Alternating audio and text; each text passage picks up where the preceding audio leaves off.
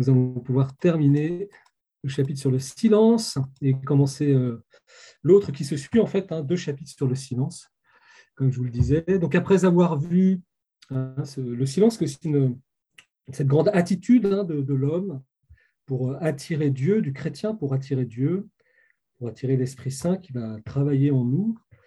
On a vu les formalités, la nécessité du silence et puis quelques, euh, trois grandes formes de silence que recense le Père Marie-Eugène, donc le silence de la langue, et puis le silence de, l'activité, et un silence maintenant plus intérieur, c'est la dernière partie qui est le, silence intérieur. On va voir, il va donner des clés un peu, euh, à mon avis, très éclairantes et enrichissantes pour nous. Et puis après, on pourra commencer l'autre chapitre, on verra si on le termine, euh, qui s'appelle Solitude et contemplation. Vous verrez, il y a des très très beaux passages, euh, notamment sur le, prophète. C'est dans le centre de l'âme, dans les régions les plus spirituelles de l'âme, que Dieu vit, agit et réalise les opérations mystérieuses de son union euh, avec nous. Nous le savons depuis le début de Je veux voir Dieu. La vie spirituelle est une intériorisation progressive. Nous sommes habités, nous sommes le temple de Dieu, le temple de l'Esprit. Qu'importe donc le bruit et l'activité extérieure, pourvu que le silence règne en ces régions spirituelles profondes. Vous voyez déjà quelque chose d'assez intéressant. Il peut y avoir plusieurs zones en nous, deux grandes zones hein, que décrit ici le Père Marigène. Il y reviendra plus tard dans Je veux voir Dieu. Il y a une zone plus extérieure où il peut y avoir la zone de l'activité, la zone du bruit, et puis cette zone plus intérieure où Dieu est là et je peux m'unir à lui. Et il y a une certaine indépendance de ces deux zones, bien sûr. Ce silence intérieur est ainsi le plus important et le silence extérieur n'a de valeur que dans la mesure où il le favorise. Donc, ce qui est important, c'est ce silence intérieur qui est le signe d'une présence. Hein. Vous voyez, le, christianisme, nous essayons de rencontrer une personne, de nous unir à une personne. Euh, nous n'essayons pas de, nous vider, de, faire un silence euh, vide, un peu euh, oriental. Et donc, ce silence extérieur que nous essayons de, créer par le silence de la langue, le silence de l'activité, avec tout ce que le, Père Marégène a dit, hein, de, mesurer, de pondérer, etc., qui n'empêche pas d'agir, eh bien, c'est pour euh, faciliter cette rencontre avec Dieu qui vit dans, les profondeurs de notre être de cette zone extrêmement silencieuse où Dieu vit et agit. Mais la réalisation du silence intérieur est hérissée de difficultés qui mettent à la torture les âmes contemplatives.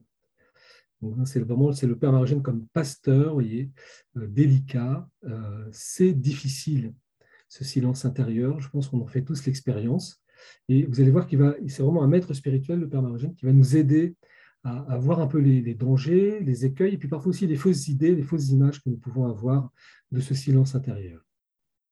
Un certain progrès réalisé suivi d'une régression angoissante, d'une impossibilité quasi absolue de discipliner des facultés autrefois dociles à l'oraison. L'âme s'inquiète, s'agite. Les erreurs de tactique sont fréquentes, favorisées d'ailleurs par main préjugés courants, sur la pacification intérieure qui accompagne le progrès spirituel. Il se peut au début, quand nous avons fait une rencontre importante avec le Seigneur, ou certaines périodes de, nos vies où le silence était facile à trouver dans nos raisons, ou des moments comme cela, et puis tout d'un coup, alors qu'on pensait que ça allait s'améliorer de plus en plus, eh bien, les facultés redeviennent, s'agitent, hein, notre imagination, notre sensibilité, etc. On est tiré vers l'extérieur et euh, on se trouve démuni par rapport à ça.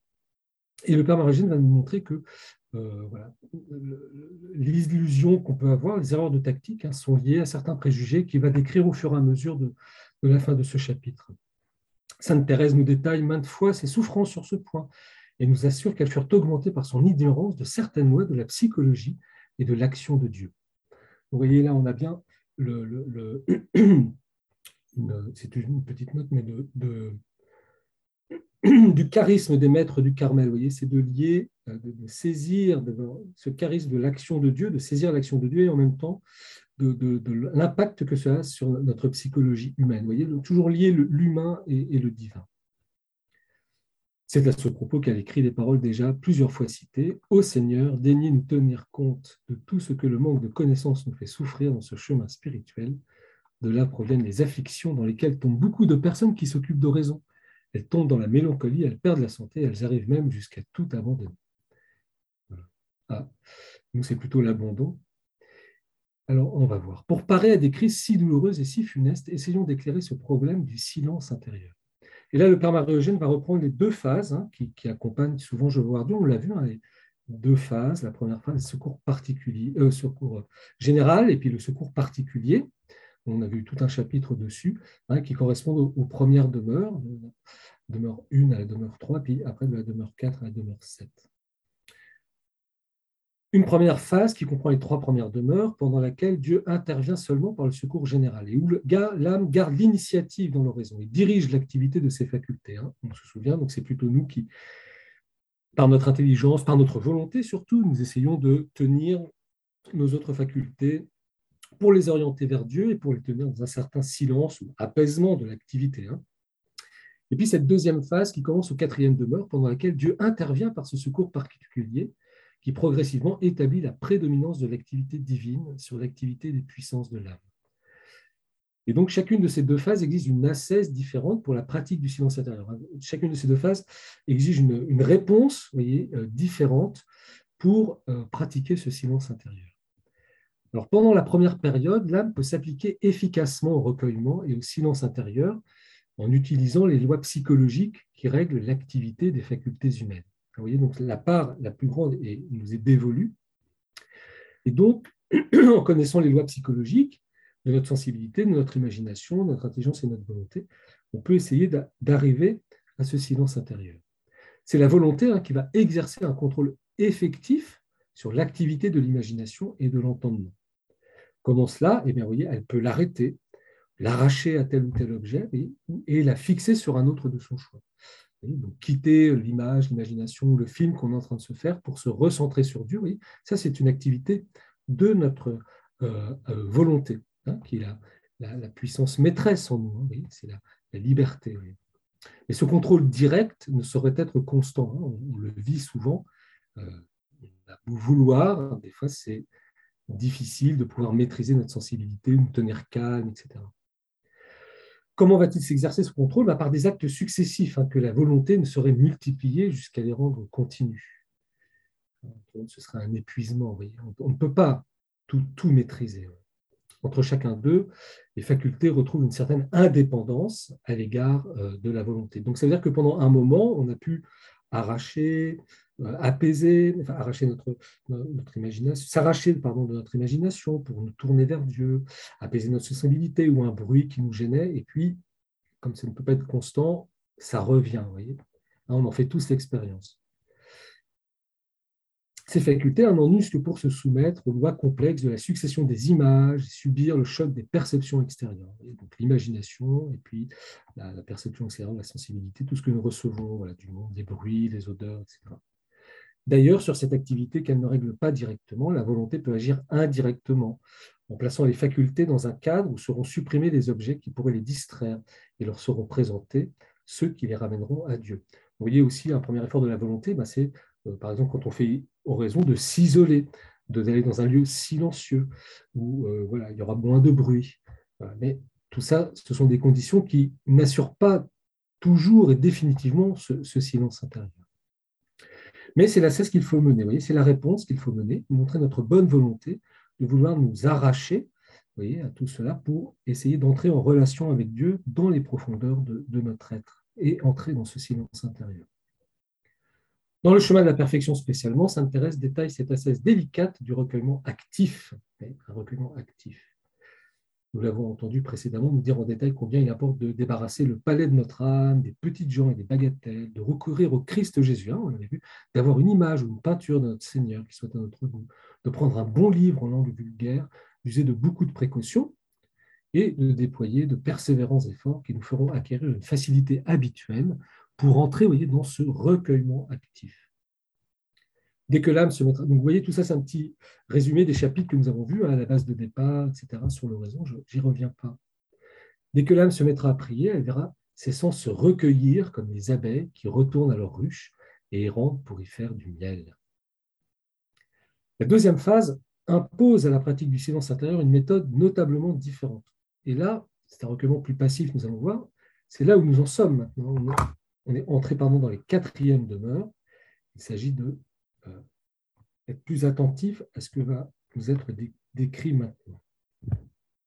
secours particulier ou action surnaturelle de Dieu, hein, par les dons du Saint-Esprit, s'exerce sur l'âme et sur les facultés, mais avec des degrés et des modes différents. L'emprise, qui enchaîne par la saveur ou paralyse dans la sécheresse, n'est pas uniforme. Donc, il va y avoir une action de Dieu directement voyez, sur nos facultés, hein, jusqu'au plus sensible, qui est une sorte d'emprise. Il va tenir nos facultés pour que nous puissions nous recueillir. Et donc, vous voyez, le, le Père Maragène parle d'un enchaînement par la saveur, parce que euh, nous allons sentir, nous allons avoir du goût pour rencontrer Dieu dans les profondeurs de notre âme, ou alors plutôt paralyser nos facultés par la sécheresse. Partant des profondeurs de l'âme, le secours, elle atteint d'abord cette emprise, d'abord ordinairement la volonté, rayonne assez souvent sur l'intelligence, enchaîne rarement voyez, la mémoire et l'imagination. Donc, on va retrouver les deux zones hein, dont on parlait. Donc, l'intelligence et la volonté vont peut-être être prises, saisies par Dieu, mais la, mémoire et l'imagination plus rarement. Et donc, elles vont peut-être pouvoir continuer, mais ça ne gênera pas le recueillement intérieur. L'emprise complète, hein, ou suspension simultanée de toutes les facultés, ne se produit que dans les grâces d'union mystique des cinquièmes demeures et dans le ravissement des sixièmes et ne dure que peu de temps. Alors, je ne sais pas trop à quoi ça correspond, parce que je ne pense pas avoir eu euh, ces grâces d'union mystique des cinquièmes et des sixièmes demeures, mais on peut imaginer voilà, que Dieu, par son secours particulier, vient saisir vraiment toute la personne et la tenir dans ce silence intérieur. Mais c'est une grâce, c'est une grâce d'union. Par contre, l'emprise sur la volonté peut se prolonger assez longtemps et en une oraison suave de quiétude ou de recueillement passif qui affecte aussi les sens. Vous voyez certaines oraisons où nous vivons où nous avons fait un effort de la volonté pour nous tourner vers Dieu, et puis il n'y a plus besoin comme la phase précédente, de, revenir sans cesse avec cette volonté pour l'arracher à l'imagination, à la sensibilité, etc. Il y a quelque chose de suave, on est, on est comme orienté vers l'intérieur, et il n'y a, a, plus besoin de faire cet acte de volonté parce que Dieu nous tient, et Dieu nous tient par cette volonté. Lors donc que la volonté est prise et se trouve enchaînée suavement à la réalité divine, les autres facultés n'ont plus de maîtresse à qui obéir.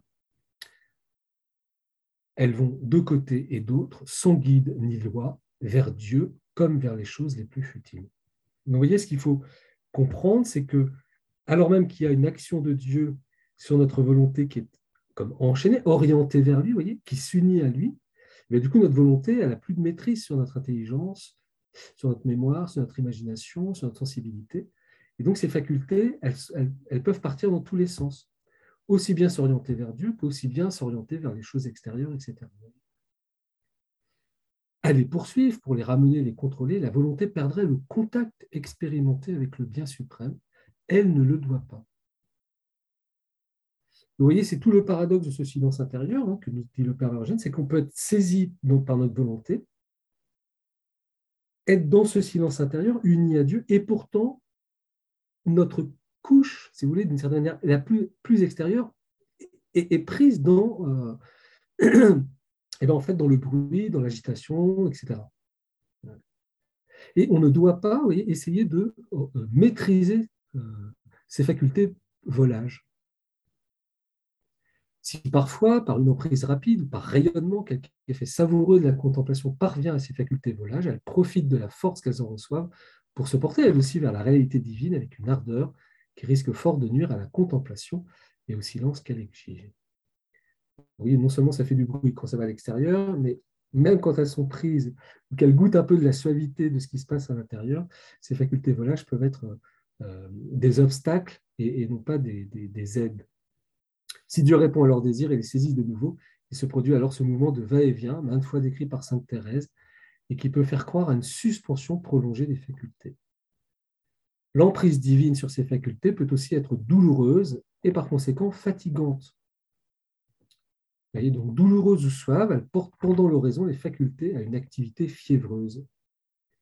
vous voyez, pendant l'oraison, on est tenu, et alors, toutes nos autres facultés s'agitent, et en fait, ça fatigue énormément. Après l'oraison, elle éveille ordinairement chez elle comme un besoin d'indépendance et produit assez frénétique assez fréquemment une certaine frénésie d'activité. Parce qu'on a été tenu par Dieu, la sortie de l'oraison.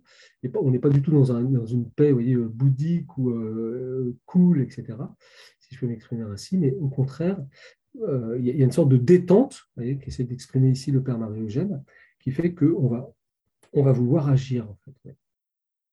Il apparaît donc voyez, que les grâces contemplatives, produisant des effets différents et parfois contraires sur les facultés inférieures, les divisent plutôt qu'elles ne les unissent, établissent des zones de paix profondes et des zones d'agitation désordonnée. Et c'est là où le Père Marie est vraiment un maître, parce que nous, on penserait que ce silence intérieur, eh bien, il doit être vraiment total. Et le Père Marie dit non, il est paradoxal parce qu'il est en même temps euh, il, va, créer effectivement une zone de paix très profonde et en même temps des zones d'agitation désordonnée.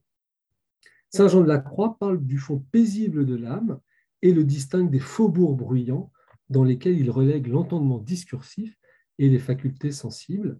Donc, vous voyez, notre, humanité euh, plus liée aux choses extérieures, avec le monde extérieur, etc., elles, elles peuvent être, c'est des faubourgs bruyants, elles peuvent être très agitées, très dans le bruit, etc.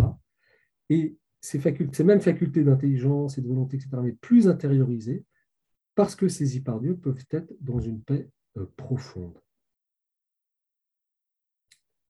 Et ça, vous voyez, je crois que c'est très intéressant parce que euh, ça nous permet de ne pas trop juger notre, notre oraison et puis de ne pas trop chercher à savoir euh, et à, vouloir, vous voyez, cette, cette paix totale de tout notre être. C'est ce que dit hein, le Père Marie-Jeanne. Qu'on ne pense pas d'ailleurs que le développement de la contemplation puisse créer une paix durable et constante dans les facultés. Les facultés volage restent toujours telles.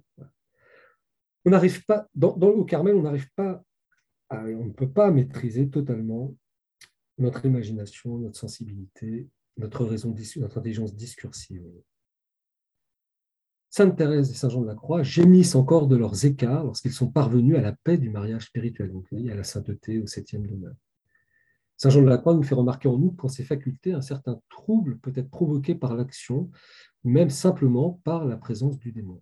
Parce que euh, bah, lui, on l'a vu, hein, le démon, c'est celui qui, euh, c'est l'anti-oraison, l'anti-union avec Dieu. Donc dans ces, euh, profondeur où nous essayons de nous unir à Dieu, nous sommes unis à Dieu, lui aussi va essayer de faire du bruit, vous voyez, de, l'agitation, pour cesser, pour que cesse aussi cette, cette, cette union avec Dieu. Peut-être savons-nous par expérience combien est aiguë et angoissante la souffrance produite par une telle dualité et une telle agitation dans les facultés, et alors que l'âme aspire avec ardeur à la paix silencieuse et au repos de l'union parfaite. Vous voyez, c'est vrai que c'est ce que nous cherchons, c'est ce à quoi nous aspirons, et le père marie nous dit, mais voilà, ça, rajoute une fatigue supplémentaire parce que, alors même que nous aspirons avec ardeur à cette paix silencieuse, au repos finalement, et eh bien nous vivons un peu cette, ce paradoxe, cette dichotomie de zones très agitées et de zones paisibles. mais c'est normal, dit le père Marie-Eugène. Écoutons Sainte Thérèse dans ses descriptions toujours si subjectives. Il m'arrive parfois de n'avoir aucune pensée précise ni raisonnable sur Dieu ou sur aucun bien. Il m'est impossible de faire oraison malgré la solitude où je me trouve. L'entendement et l'imagination me causent ici, je le comprends, un grand tort. Quant à la volonté, elle me semble bonne et disposée pour toutes sortes de biens. L'entendement, au contraire, est tellement égaré qu'il ressemble à un fou furieux que personne ne peut enchaîner. Aussi, je suis impuissante à le fixer, même l'espace d'un crédit.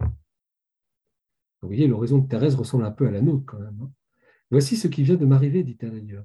Pendant huit jours, je n'avais, ce me semble, et ne pouvais avoir ni la connaissance de mes obligations envers Dieu, ni le souvenir de ses faveurs. Mon âme était complètement absorbée, je ne sais de quoi ni comment elle s'occupait. Je n'avais pas de pensée mauvaise, mais je me sentais si impuissante pour en avoir de bonnes que je riais de moi-même, et je prenais plaisir à voir quelle est la bassesse de l'âme quand Dieu cesse tant soit peu de la soutenir. Cependant, l'homme, l'âme a beau mettre du bois dans le foyer et faire le peu qui est en son pouvoir, elle ne saurait faire jaillir la flamme de l'amour de Dieu. C'est déjà une grande miséricorde qu'on puisse voir la fumée et comprendre que ce feu n'est pas complètement éteint. Le Seigneur devra lui-même l'allumer de nouveau. Jusqu'alors, on aurait beau se rompre la tête à souffler et à arranger le bois, on arriverait, ce semble, qu'à l'étouffer davantage. Donc, vous voyez, il y a une certaine passivité, il faut attendre la grâce de Dieu. Et cette ascèse qui était bonne dans les premières demeures, maintenant, elle devient négative, vous voyez, cette assesse de, euh, active, de recueillement actif, eh bien, elle peut euh, en fait euh, faire plus de mal que de bien. Ces états d'impuissance et d'agitation des facultés étaient particulièrement sensibles au tempérament à la fois si ardent et si bien équilibré de Sainte Thérèse. Ces descriptions se retrouvent sous des formes diverses dans ses écrits. Il est inutile de multiplier les citations. Cependant, voici encore ce que la sainte dit de son état intérieur, tandis qu'elle écrivait le château intérieur, étant déjà parvenue au mariage spirituel. Donc c'est au début hein, du château intérieur. Euh, j'aime beaucoup ce passage. Donc elle écrit quand même son chef-d'œuvre, hein, euh, ce chef-d'œuvre de la littérature chrétienne, mystique, spirituelle, hein, quel château de l'âme. Elle est parvenue à la sainteté, au plein épanouissement de sa grâce. Elle est contemplative et apostolique. Et voilà ce qu'elle dit. Hein. Tandis que j'écris ces lignes, je réfléchis à ce qui se passe dans ma tête, c'est-à-dire à ce grand bruit dont j'ai parlé au début et qui me rendait presque impossible le travail que l'on m'a commandé. Il me semble entendre le bruit d'une foule de fleuves qui se précipitent, d'oiseaux qui chantent et de sifflements. Je le perçois non dans les oreilles, mais dans la partie supérieure de la tête, où, dit-on, réside la partie supérieure de l'âme. Vous voyez, c'est plutôt agité. Hein. Donc, il ne faut pas avoir trop peur, nous non plus, de ce qui se passe dans notre raison. Hein. Le bruit voyez, ne diminue donc pas à mesure que l'on pénètre dans les demeures intérieures. C'est l'impression que laissent aussi les descriptions faites par Saint Jean de la Croix. On ne peut pas affirmer qu'il augmente, mais il est certain d'abord que l'âme purifiée en est plus douloureusement affectée et aussi que ce bruit se localise dans les facultés les plus extérieures.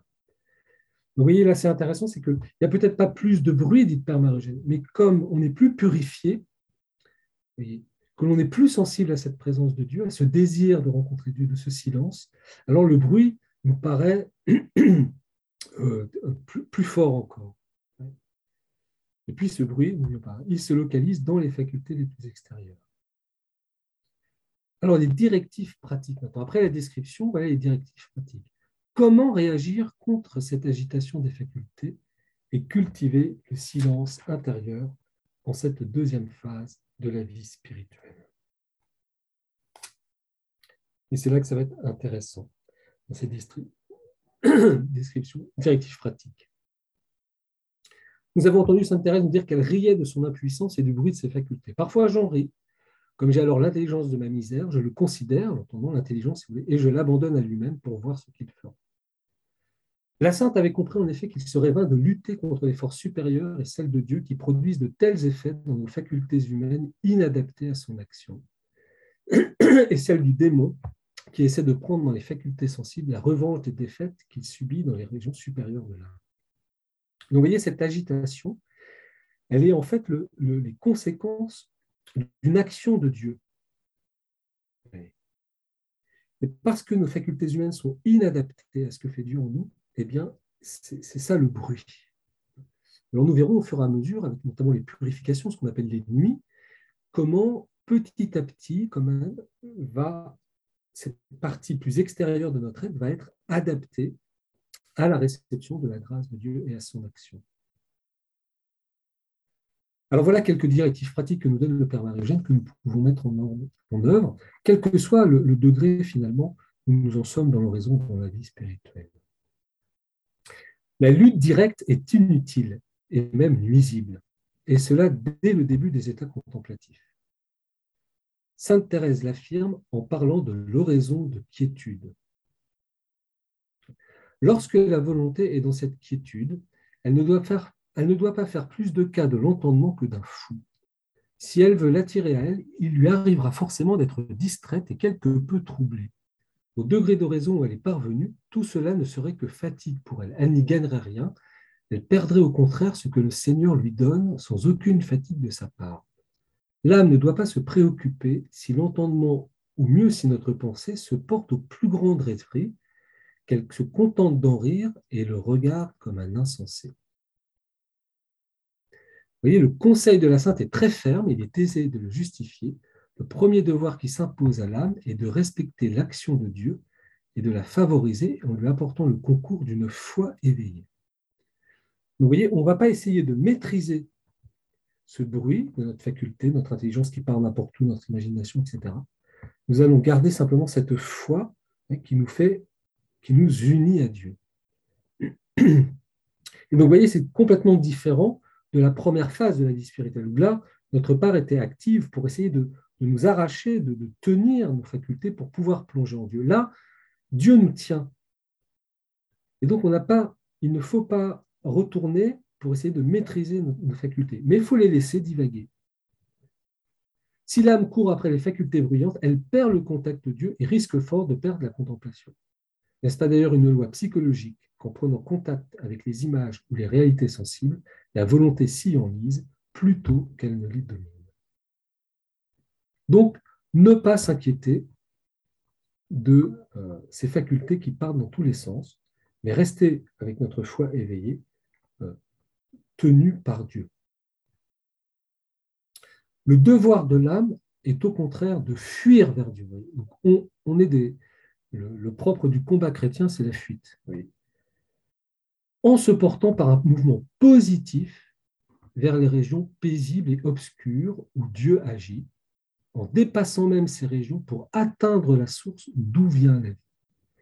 C'est ce qu'on appelle, euh, me semble-t-il, ces actes anagogiques, voyez, qui sont ces actes de foi, d'espérance, d'amour, hein, ce que va décrire le Père Margène. Donc, vous voyez, la fuite consiste à non pas vouloir maîtriser nos facultés volages, mais à nous élever vers Dieu par des actes de foi et d'amour. Les actes de foi et d'amour. L'inspiration de plus en plus subtile qui reflue vers Dieu, donc ce, désir de nous unir à Dieu, réaliseront ce mouvement positif, incessant et paisible qui tiendra l'âme au-dessus du bruit des faubourgs et d'elle-même, en contact avec Dieu dans la cachette de la nuit de la foi.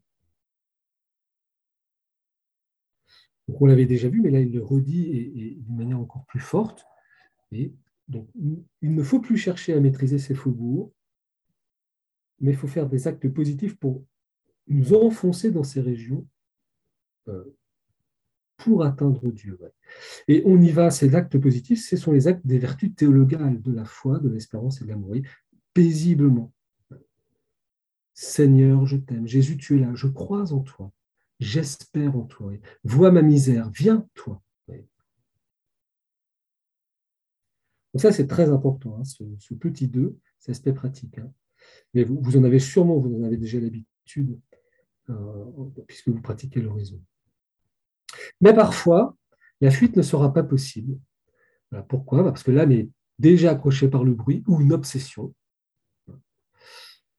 quelque chose qui euh, c'est une distraction qui devient une obsession. on est pris par quelque chose parce qu'il y a un souci au travail ou dans la famille ou un enfant et, vraiment on n'y arrive pas. Et on n'arrive même pas à fuir ça. Les facultés fatiguées et énervées retomberont constamment sur elles-mêmes. Que faire alors? Eh bien, gémir humblement vers Dieu pour qu'il vienne délivrer l'âme en l'apaisant. Moi, Seigneur, je ne peux plus rien faire. Viens. Eh bien, ce simple gémissement humble, il vous semblera que vous avez absolument raté l'oraison, vous ne savez pas ce que. Eh bien, c'est de l'oraison. C'est de la contemplation. Même alors, cependant, l'expérience révélera à l'âme les moyens pour garder une amoureuse patience et éviter la fatigue qui use et énerve. Sainte Thérèse se délaissait parfois en considérant les écarts de son imagination pour en rire. Alors, bah, faire la même chose, vous pouvez rire de vos imaginations, de, ce qui se passe, etc. Ce moyen pourrait être dangereux pour une âme moins haute que la sienne. Sainte Thérèse de l'Enfant Jésus récitait lentement le Notre Père et le Je vous salue Marie. L'importance de la prière vocale, de revenir à une simple prière que nous aimons. Peut-être regarder une image, un chant qui nous plaît, un chant que nous aimons. Chacun trouvera la sage diversion qui repose sans distraire le fond de l'âme, comme une prière vocale, une attitude physique de recueillement reposant, une parole des saints livres, une prière à la Sainte Vierge, le regard sur le tabernacle, si on est dans une église, un retour vers une pensée ou un tableau évangélique choisi avant l'oraison, et que l'on présentera aux facultés comme un point de ralliement qui arrêtera leur divagation. Un tableau évangélique, euh, voilà, euh, vous, avez pris une péricope, la tempête apaisée, par exemple, ou Jésus âgé de Gethsemane, ou, ou une guérison, ou, ou les béatitudes qu'on a entendues dimanche. Ces diversions font partie de l'action indirecte sur les facultés. S'il est, même, s'il est inutile et même nuisible de lutter directement contre l'agitation des facultés, il reste possible de travailler indirectement à leur apaisement en supprimant du champ de leur activité ce qui peut les, distraire et les exciter. La retenue des sens dans les perceptions aliments de cette agitation est donc un devoir. Hein, on a vu aussi tout ce qui avait de rapport de enfin de, en dehors de l'oraison, il y a la retenue des sens, etc. pour aider quand même. Mais tout ça est indirect.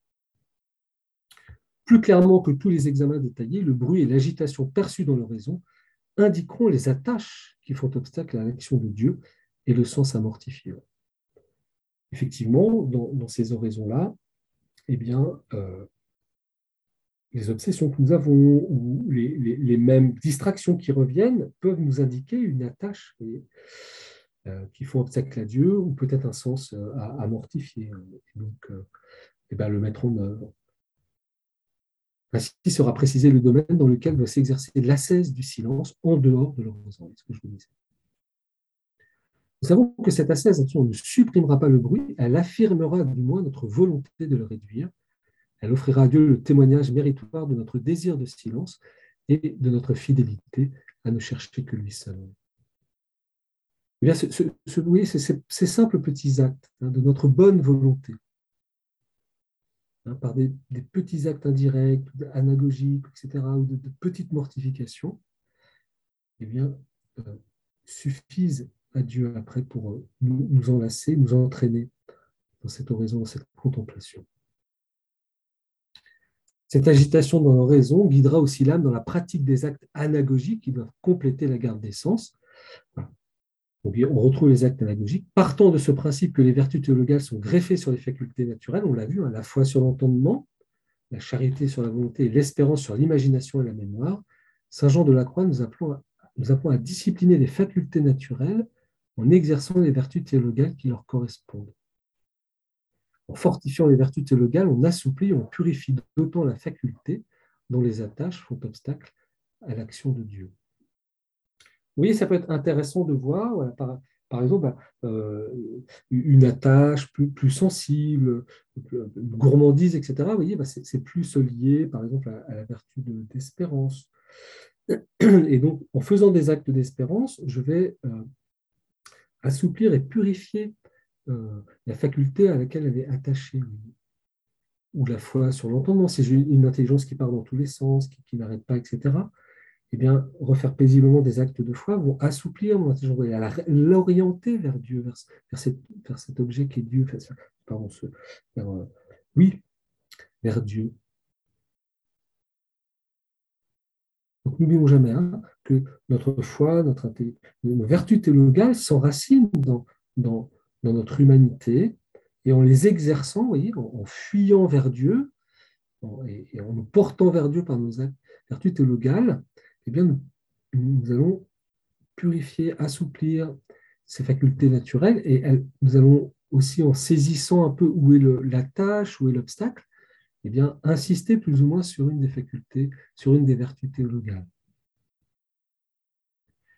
Voilà la conclusion du chapitre sur le silence, que j'aime beaucoup, qu'on peut reprendre souvent, qui est, très très belle, je trouve, vous allez voir, qui est vraiment aussi dans le style vraiment du Père Marie-Eugène, de, en balance, de, tout tenir, d'une grande prudence, d'un grand réalisme, euh, sans perdre l'absolu euh, auquel il est attaché. Tel est le problème du silence, complexe et subtil, à dérouter toute analyse. je pense qu'on est, on est tous à la même enseigne par rapport à ce silence de la prière. Cet exposé nous laisse pour le moins entrevoir combien le pratiquer est un art difficile presque décevant. Alors ça, je trouve que cette phrase, pour moi, elle n'est pas décevante du tout, mais au contraire, elle, est, pleine d'espérance. Pratiquer le silence, c'est un art difficile et, presque décevant. Pourquoi? Parce qu'à vouloir faire régner la paix en des régions où se rencontrent l'action directe de Dieu, l'influence du démon, les impuissances de la faiblesse humaine et les réactions de nos tendances, L'effort le plus généreux ne saurait éviter les maladresses, les fautes et souvent la souffrance et l'échec apparent. Donc, vous voyez, on est loin d'une posture hein, euh, en lotus bouddhique, euh, euh, d'une paix extraordinaire, toute silencieuse. Aussi bien est-ce par l'humiliation et la patience, plus que par les habiletés d'un art cependant nécessaire. Donc, nous a montré un peu toutes les, tout, ce qui, tout, ce que nous pouvions mettre en, en œuvre pour essayer d'atteindre ce silence, que l'âme triomphera en attirant la miséricorde qui purifie, guérit et apaise. L'humiliation, la patience, et l'âme triomphe en attirant la miséricorde de Dieu qui purifie, guérit euh, et apaise. Je trouve, voyez, que on, redécouvre hein, le comment euh, l'oraison, le, voyez, c'est euh, vraiment cette école de, nous, nous rendons compte que nous sommes des pauvres devant Dieu. Nous sommes tout petits, nous sommes des mendiants de Dieu. Et, que nous avons sans cesse à, eh bien, à, crier vers lui et à, à, ne compter que sur sa miséricorde, en fait. Mais si nous tenons là-dessus, si, nous faisons dans la fidélité et petitement, eh bien, euh, on l'a vu, hein, le silence attire Dieu, il attire sa miséricorde et il nous fera parvenir au sommet de la sainteté.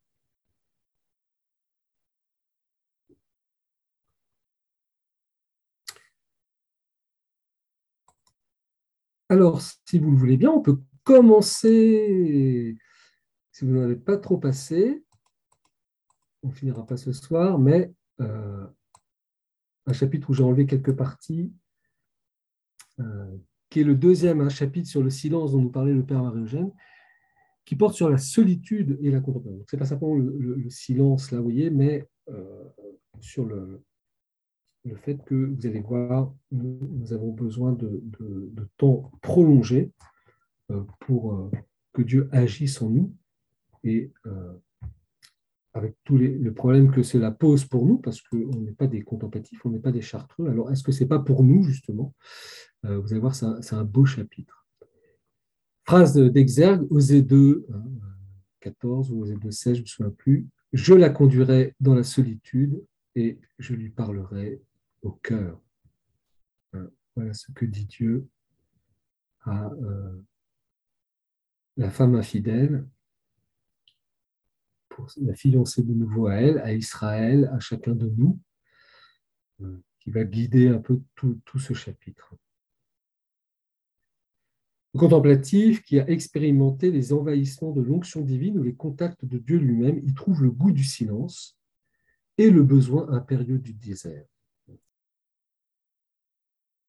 Donc en fait, quand on a goûté Dieu, le silence, l'oraison, il y a pour le Père Marogène la nécessité de, du désert, de la solitude. Et cette très belle phrase, hein, silence et solitude semblent s'identifier pour lui, hein, pour le contemplatif, sous la puissance et l'attrait qui le soulèvent vers d'autres régions. Et en effet, le prophète de l'Ancien Testament, pris par Dieu pour sa mission prophétique, quitte sa famille et sa tribu et s'enfuit au désert. Alors nous reviendrons plus tard sur le prophète, et notamment Élie, bien sûr. Donc, vous voyez, l'homme pris par Dieu, l'homme de Dieu, a soif du désert, plus simplement, simplement du silence, mais du désert, qui le sépare, d'une certaine manière, de tout le reste. L'enivrement des premières grâces de la vie religieuse et l'insuffisance du silence qu'il y trouve poussent Saint Jean de la Croix vers la Chartreuse. Saint Jean qui était rentré déjà dans une, communauté, dans un ordre, euh, ne s'y trouvait pas, il avait besoin d'encore plus de silence. Et donc, il avait décidé euh, d'entrer dans la chartreuse. Et euh, heureusement, c'est à ce moment-là qu'il a rencontré Thérèse d'Avila. Et Thérèse d'Avila lui a dit, mais il y a la réforme du Carmel et j'aimerais bien faire la même chose pour les hommes. Est-ce que vous attendriez un petit peu avant d'aller à la chartreuse?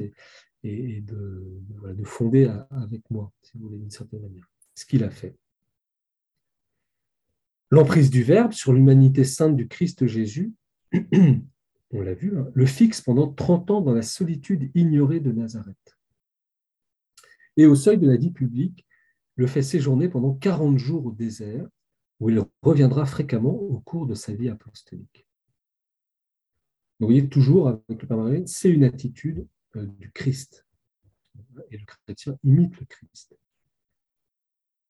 Solitude et action de Dieu dans l'âme s'évoquent mutuellement et semblent inséparables. Pour que Dieu agisse, il agit dans la solitude. Je la conduirai dans la solitude et je lui parlerai au cœur, dit le Seigneur par le prophète Osée. C'est au désert que Dieu a conduit et formé les grands contemplatifs de tous les temps et les instruments de ses grandes œuvres. Et là, il va en détailler quelques-uns. Moïse, après avoir reçu à la cour du Pharaon l'éducation la meilleure que l'on put donner en son temps, est poussé au désert par un événement providentiel. Il y vit 40 ans, et c'est là que Dieu se manifeste à lui dans le buisson ardent et lui confère sa haute mission de conducteur du peuple hébreu. Jean-Baptiste est entraîné au désert par le poids de la grâce singulière reçue au jour de la visitation de Notre-Dame. Il en sortira à 30 ans, rempli de l'Esprit de Dieu et prêt à accomplir sa mission de précurseur. Saint Paul, après sa conversion, se retire en Arabie et sous l'action directe de l'Esprit Saint, s'y prépare à sa haute mission d'apostolat.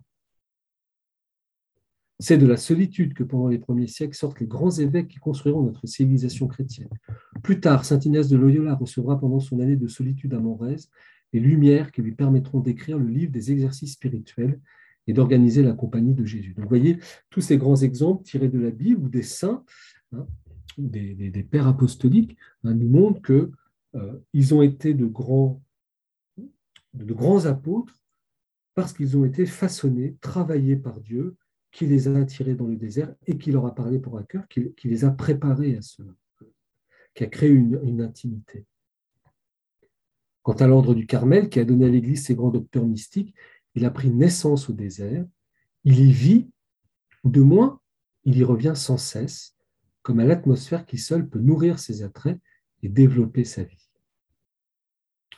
Ce n'est donc pas seulement le silence, mais la solitude qui est nécessaire pour que Dieu puisse prononcer son verbe dans l'âme et pour que celle-ci puisse l'entendre et recevoir son action transformante. Vous voyez, la vie au désert, cette solitude, elle nous est nécessaire pour que Dieu nous parle profondément. Et la parole de Dieu, c'est toujours une parole agissante, pour que nous entendions cette parole et pour qu'elle nous transforme profondément, pour la mission que nous avons à réaliser c'est qu'en effet, le désert offre au contemplatif des richesses incomparables, sa nudité, son silence, le reflet de Dieu qu'il étale en sa simplicité et les harmonies divines qu'il recèle en sa pauvreté. Vous voyez, par rapport au chapitre que nous avons vu avant, c'est vrai que le désert, dans sa pauvreté, dans sa nudité, euh, est propice au recueillement intérieur, parce qu'il n'y a rien qui, accroche, qui adhère de nos facultés à l'extérieur. Vous voyez, ce soir, nous sommes conduits au désert. Mais c'est une rude ascèse que le désert impose à celui qui se livre à lui, mais ascèse souverainement efficace parce qu'elle procède par dépouillement absolu. Le, désert dépouille euh, celui qui va devenir l'homme de Dieu. Le désert supprime au sens et aux passions la multiplicité des satisfactions qui souillent et des impressions qui aveuglent et enchaînent voyez, je me disais en relisant ce chapitre, nous qui ne sommes plus que des, que des êtres agis, des, êtres de consommation qui sont agis par le, désir, par l'envie, de toutes ces choses qu'on nous propose, etc.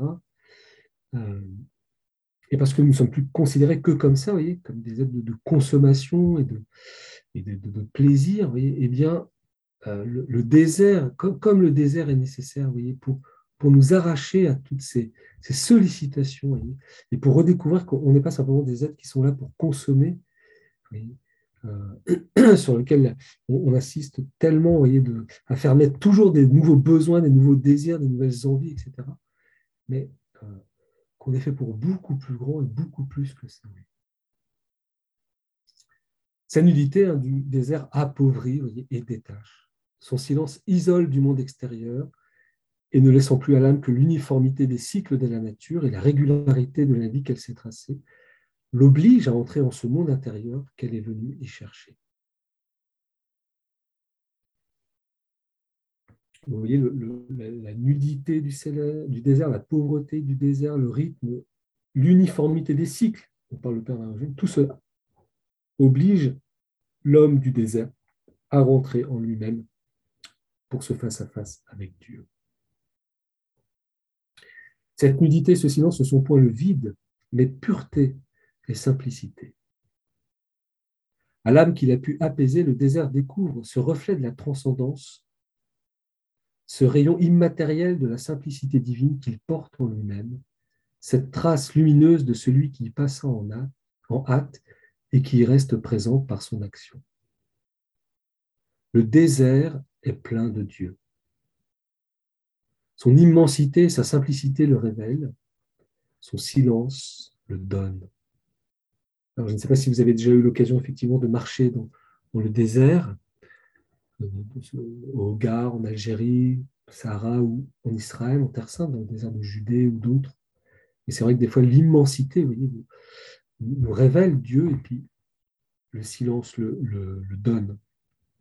Vous avez, ça me fait penser à, mais je, vais oublier, euh, le, voyage du centurion, c'est un texte, euh, comme d'habitude, l'auteur va m'échapper, des années 20, euh, et d'un homme qui était à, païen, enfin qui avait reçu une éducation chrétienne, etc., mais le, et qui se, convertit euh, dans, le désert. Il est, il est militaire, et c'est un très très beau récit.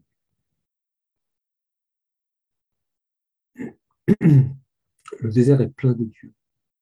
On a noté avec raison en étudiant l'histoire des peuples que le désert est monothéiste et qu'il préserve de la multiplicité des idoles.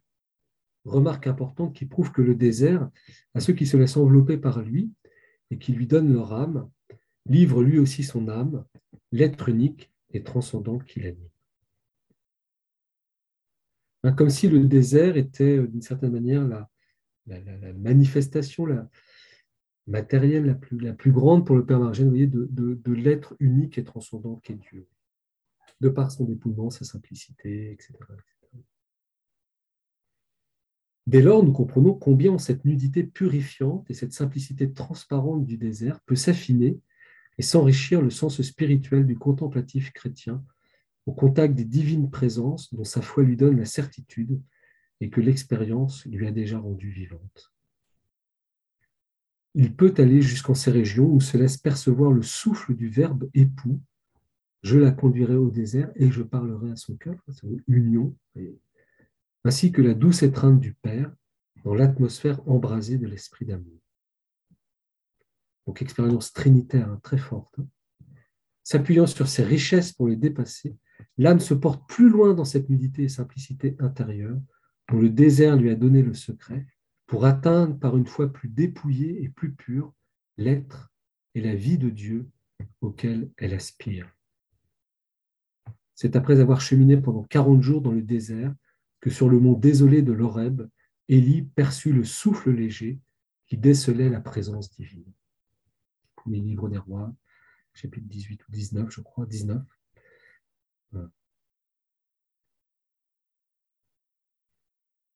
Aussi, il est normal que le contemplatif qui a perçu Dieu en cette nuit tranquille du désert intérieur et extérieur, dans les onctions si nuancées de l'Esprit Saint à la fois délicates et élevées, qui sont d'une ténuité et d'une pureté extrêmement subtile, et, et peuvent se perdre pour un rien, aspire non point seulement au cloître recueilli, mais aux ermitages retirés et à la nudité silencieuse du désert. S'il n'avait point cet attrait, on pourrait douter de la qualité de son expérience spirituelle. le contemplatif, le vrai contemplatif, a soif du désert parce qu'il a soif de Dieu et de rien que Dieu. Ce sont là vérités qu'on ne saurait mettre en doute parce qu'elles s'appuient sur des expériences dont on ne peut nier la valeur. On l'a vu. C'est la manière même que dont Dieu agit dans la Bible et qu'il continue d'agir pour les saints qu'il veut que nous soyons. Mais elle soulève un problème pratique très important que nous ne pouvons pas négliger. Faut-il habiter au désert pour devenir contemplatif et assurer le développement des grâces contemplatives? Ou d'une façon plus précise, la contemplation qui a toujours besoin de silence exige-t-elle le séjour au désert dans les mêmes proportions? Parce qu'après avoir lu ce que nous venons de dire, on pourrait dire, bah, ben, soit on va tous au désert, je ne suis pas sûr que ce soit la solution, soit on se dit, bah, ce n'est pas pour moi. Et puis on referme, je veux voir Dieu. Ou alors on se dit, bah, je ne suis pas contemplatif. Alors vous allez voir. Un élément de réponse à cette question nous est fourni par le témoignage déjà cité de Sainte Thérèse sur la valeur spirituelle et contemplative de l'activité imposée par l'obéissance. Mais l'obéissance, ça peut être aussi le devoir d'État. Croyez-moi, mes filles, ce n'est pas de la longueur du temps consacré à l'oraison que dépend le progrès de l'âme. Quand elle l'emploie si bien aux œuvres extérieures, elle y trouve un secours précieux et se dispose mieux en très peu de temps à s'embraser d'amour que par de longues heures de considération. Tout doit lui venir de la main de Dieu. Donc, on peut, euh, premier argument, vous voyez, le Père Morgène dit, mais Saint Thérèse dit qu'on peut s'unir à Dieu à travers les œuvres extérieures qui nous sont demandé par par l'obéissance ou par notre devoir d'État ou par notre État dans lequel nous sommes. D'autres motifs nous obligent à dissocier ces deux problèmes de la solitude et du silence. Ils sont très nombreux, les spirituels, pour qui la vie en solitude ne peut être qu'un rêve irréalisable. Celui-ci est marié, à charge de famille, et les devoirs qui découlent de ces situations lui imposent une tâche quotidienne très absorbante au milieu de l'agitation du monde. Cet autre a une vocation d'apostolat extérieur et se trouve engagé dans la multiplicité des œuvres que son zèle a créées ou du moins doit entretenir. Ils eussent pu hésiter autrefois dans la vie solitaire, entre la vie solitaire et celle qui est la leur. Euh, le choix d'une vocation, voilà, le spirituel, le spirituel, on est des spirituels, on est des baptisés, on est des spirituels. Et maintenant, on a fait le choix maintenant Maintenant, il n'est plus temps, à part nos attraits, par les appels de Dieu. D'ailleurs, ils ont fixé leur choix en obéissant à la lumière de leur vocation. L'homme marié, la femme mariée, ou celui qui est engagé dans, des œuvres, ou celle qui est engagée dans des œuvres d'apostolat, hein, serait-elle religieuse, mais auprès des, des malades, des mourants, des souffrants, des pauvres, etc. Et voici pris par des obligations auxquelles, en fait, ils ne peuvent se soustraire et que Dieu leur impose de remplir avec fidélité. Donc, vous voyez, là encore, le dilemme, vous voyez, c'est que le Père Margène dit, bah oui, bah, le désert, c'est vital pour le spirituel, pour le contemplatif. Et pourtant, on ne peut pas tous y aller. Et ce n'est pas désobéir, c'est au contraire, c'est parce qu'on remplit, on est fidèle à ce que Dieu nous a demandé, à la lumière de notre vocation, cette lumière intérieure de notre conscience. Cette activité apostolique nécessaire à l'extension du royaume de Dieu, l'accomplissement des devoirs de famille les plus sacrés serait-il incompatible avec les exigences de la contemplation et d'une vie spirituelle très élevée? Ces âmes qui sont restées avides de Dieu et qui sentent leur désir devenir plus ardent dans l'activité débordante à laquelle les vouent les plus authentiques de leur devoir d'État, seraient-elles condamnées à ne jamais parvenir à la plénitude divine à laquelle elles aspirent parce que Dieu les a éloignées de la solitude du désert? Nous ne pouvons le croire.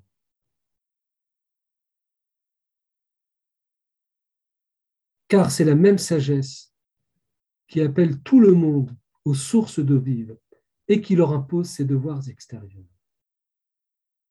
Sagesse d'amour, vous vous souvenez du premier chapitre, sagesse d'amour. C'est la même sagesse d'amour, c'est le même Esprit Saint, c'est le même Dieu qui en même temps nous attire à lui et en même temps nous demande d'accomplir ce que nous devons à faire dans notre vocation.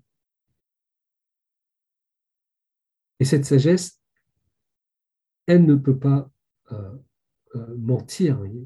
La sagesse est une et harmonieuse en ses appels et en ses exigences. Souffle de la puissance de Dieu, forte et suave, elle se joue des obstacles pour se répandre à travers les âges dans les âmes saintes et en faire des amis de Dieu et, de, et des prophètes.